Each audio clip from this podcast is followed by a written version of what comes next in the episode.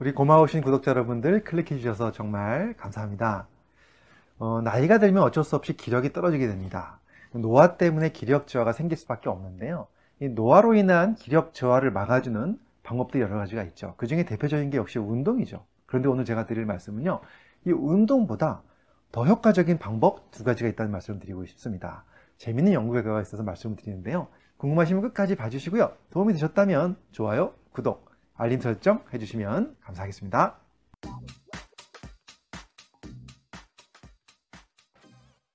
안녕하세요. 교육을 전공한 교육하는 의사 가정의학과 전문의 이동환입니다.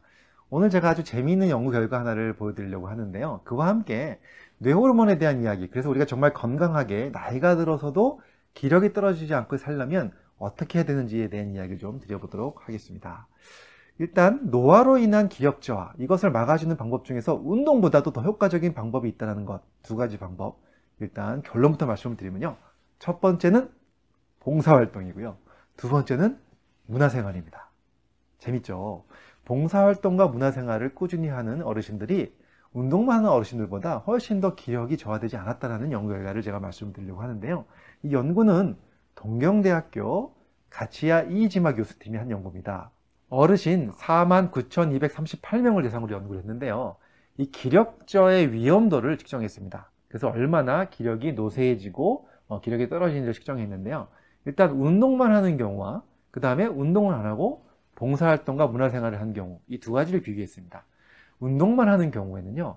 어, 젊을 때보다 이러한 기력 저하, 어, 노쇠 위험도가 6.4배가 증가했는데 운동은 전혀 하지 않았지만 봉사활동과 문화생활을 꾸준하게 한 어르신들은요, 그 위험도가 2.2배 정도밖에 증가하지 않았습니다.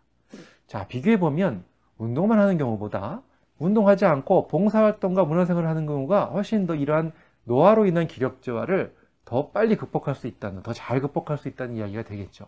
그렇다면 운동도 하지 않고 봉사활동도 하지 않고 문화생활도 하지 않은 정말 아무것도 하지 않은 연세가 드시는 어르신분들은 그 기력 저하의 위험도가 젊을 때보다 자그마치 16.4배가 증가합니다.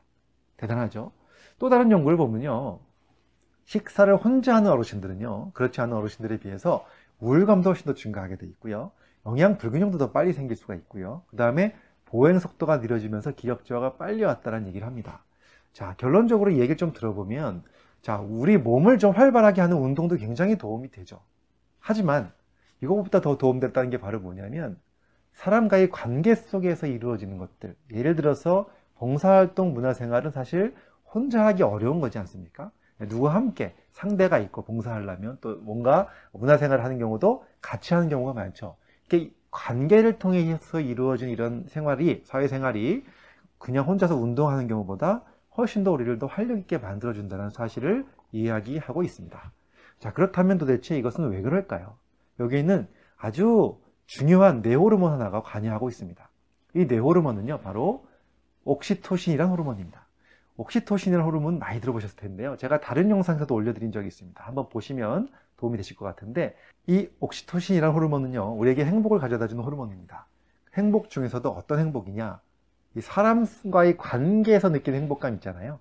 예, 그래서 우리는 옥시토신을 어, 배려 호르몬이라는 말도 쓰고요. 또 다른 말은 사랑의 호르몬이라는 말도 씁니다. 사람 간의 관계에서 친밀감을 느낄 때 나오는 호르몬이 바로 옥시토신인데 이 옥시토신이 많이 나오는 분들은요 이 스트레스로부터 나오는 그 스트레스 호르몬을 확 감소시켜 줄 수 있는 그런 연구들이 나와 있고요. 그 다음에 통증을 완화시켜 주고 또 긴장 해소에 도움을 주는 호르몬으로 되어 있습니다. 그래서 사회생활 속에서 어, 많은 사람들과 함께 문화생활을 하거나 또는 봉사활동을 하는 분들이 혼자서 운동하는 분들보다도 이 옥시토신이 많이 분비될 수밖에 없겠죠 그런 것들을 통해서 우리가 더 활력을 찾아 나갈 수 있다는 그러한 결론을 내릴 수가 있습니다. 저는 이 연구 결과를 보면서 역시 사람은 혼자 살 수가 없구나 하는 생각이 들었습니다.